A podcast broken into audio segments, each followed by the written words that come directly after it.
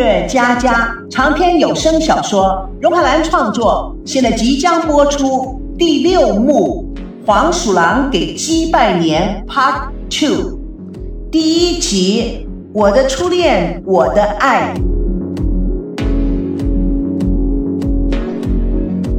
王曼拟定的《黄鼠狼计划》五部曲的节奏是这样子的：第一步。抛砖引玉。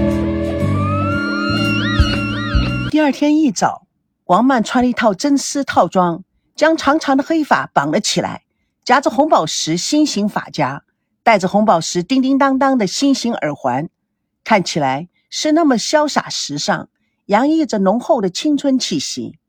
他与赵熙面对面的坐在赵熙办公室的沙发上，他侃侃而谈，赵熙。却心神不宁地听取王曼的报告。明天早上九点，公司有个高层会议，你得参加的。今天下午三点，歌手野狼过来找你谈他新歌上市的问题，要打国际市场。晚上七点有个慈善酒会，你可以代办。另外，戚总问他给西吴的律师函你研究好了没有？赵熙迷迷糊糊地抬头问：“你说什么？”王曼要重复，赵熙止住他：“你看着办吧。”怎么心不在焉的？哎，我怎么会这么倒霉，爱上了一个有钱人家的女儿？是啊，你应该找个门当户对的。说的也是。刚才孙娜她爸爸打电话来，噼噼啪啪的乱轰炸一番，居然还说我答应孙娜要以她为尊，真是什么是什么？我什么时候说过这句话？王曼心生一计，领导，看你现在的情况，今天晚上的慈善酒会，你就让潘青去吧。现在我们好好的研究工作，下班了让我拍拍领导的马屁，请你去吃饭，也顺便搂一搂你的问题。慈善酒会我本来就不想去，咱们去吃饭也就算了。他翻了翻手机，又随手丢在桌上。唉，也好。我也想问问你，怎么样应付这些情况？真是太烦人了。在餐厅安静的角落里，王曼小心翼翼的看了一眼心情沉重的赵熙，满怀关切的说：“是不是婚礼的事还没有商量好？不是商量好，或者是没有商量好的问题，而是根本都没得商量。”王曼对心爱的人无法表白的愤怒有些不忍。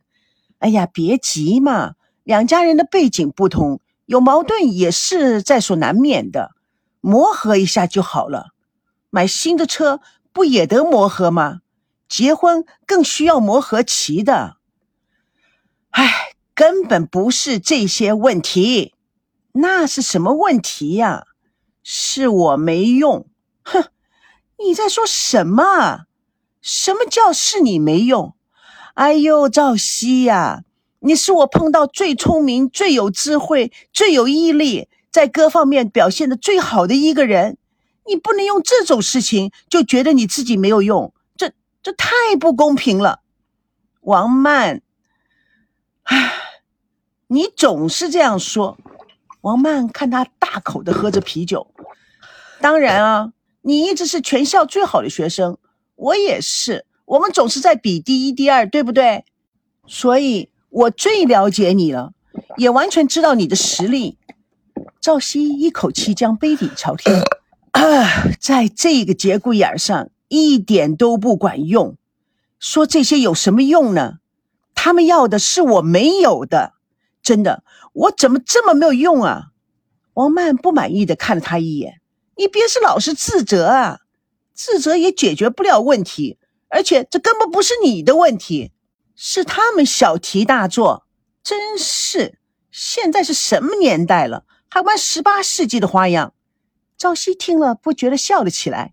哼，王曼说话永远是出乎别人意料之外。王曼还没来得及高兴，赵熙又叹了口气：“唉，都是我不争气，牵连了我爸爸妈妈受气。”王曼真的不了解赵熙在说什么。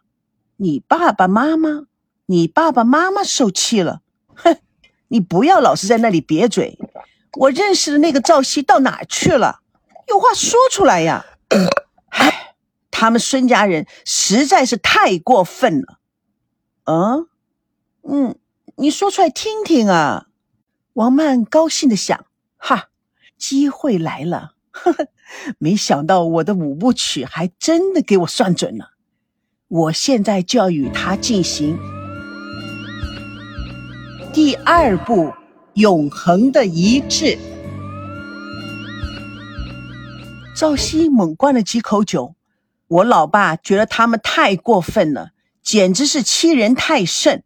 王曼将菜夹到赵熙的碗里，看着赵熙仍沉浸在愤慨的情绪中，哎，这到底是怎么回事啊？你别打哑谜呀！你爸爸觉得太过分了，你觉得呢？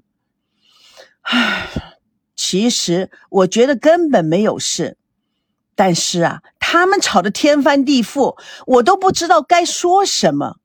赵熙娓娓道来故事的始末，王曼似乎都不在意他在说什么，只是仔细的打量了赵熙，看着他一张一合的嘴，看着他哀伤的眼神，看着他紧皱的眉头，以及额头上幼稚的、细小的皱纹。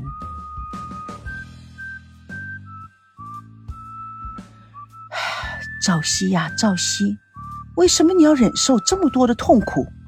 为什么你不能睁开眼睛看看我对你的感情？为什么你不能擦干蒙住你心灵的灰尘，让你仔细的看着我对你的一片痴心？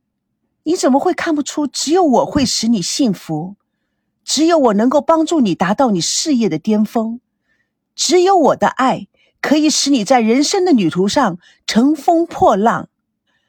唉，朝夕啊，朝夕，为了你，我的初恋，我的最爱，我现在必须进行第三步计划，潜移默化。蜜月佳佳为爱而歌，主播荣海兰与亲爱的朋友空中相约，下次共同见证第六幕。第二集被爱迷惑。